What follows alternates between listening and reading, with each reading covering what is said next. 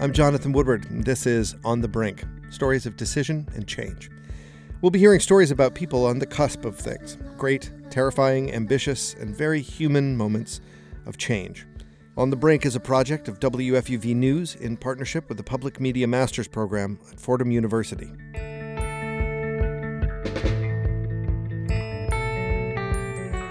On the Brink of Fame is a theme we run into a ton here at On the Brink Studios.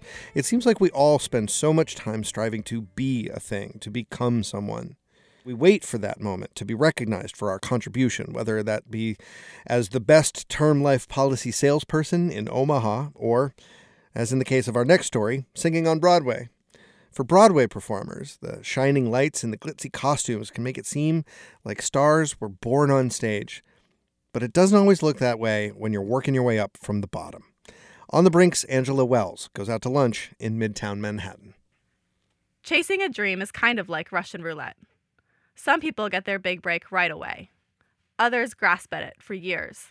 The endless auditions that seem so promising, the side hustles that barely pay the rent, and that never ending hope that this next audition could be it. One of those side hustles a legendary side hustle, actually, is Ellen Stardust Diner at the corner of 51st and Broadway in Manhattan. Between auditions and tap classes, the waitstaff of aspiring Broadway performers serve curly fries and cocktails, while performing classics from Wicked, Lion King, and Phantom of the Opera.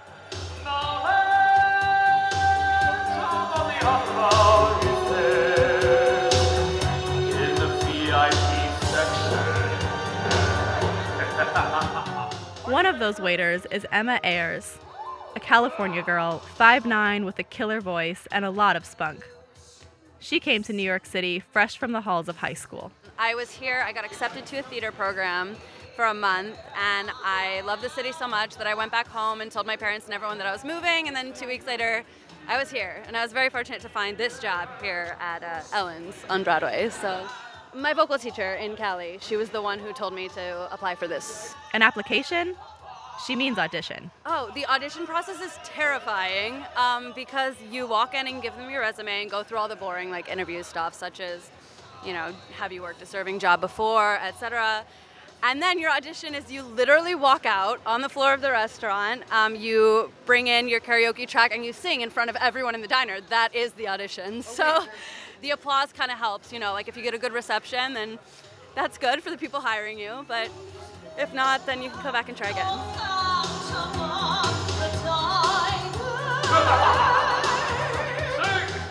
There are 14 waiters here on this rainy New York Saturday afternoon. Some are recent high school grads. Others have master's degrees from conservatories. But they all share one dream to make it into one of those big, beautiful theaters just across the street. Kaylee Brennan, a redhead from the south of Boston, came here two years ago.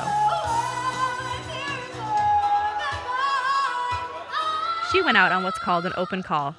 That's where Broadway producers open their doors for a general casting call, and everyone lines up to take a shot at being discovered. I had not been seen at an open call. I waited there for like eight hours.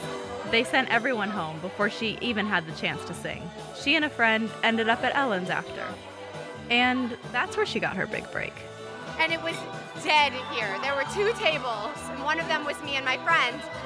And they were like, they were like, oh, you know what? Sing what you were gonna sing. Here, we have a track for it. And so I sang Part of Your World from The Little Mermaid. And the talent director was like, you should have a real audition here. Like, come back tomorrow afternoon. And so I auditioned and then I got the job. And here she is. She's hoping for bigger breaks. I am auditioning and taking class and working my little behind off, trying to trying to get across the street. My end all be all is I'm going to play Elphaba across the street in Wicked. I literally saw Wicked when I was like 10. Uh, my mom took me and I turned to her at intermission, sobbing from Defying Gravity, and I was like, "That's gonna be me!" And my mom was like, "Okay." All of the waiters at Ellen's are hoping for bigger breaks, for their moment in Wicked or Chicago or Les Mis. But are they actually on the brink, or is it just really good karaoke? Will the days of tap classes, voice lessons, auditions, and shifts at Ellen's ever pay off? Tyler Maynard says they will.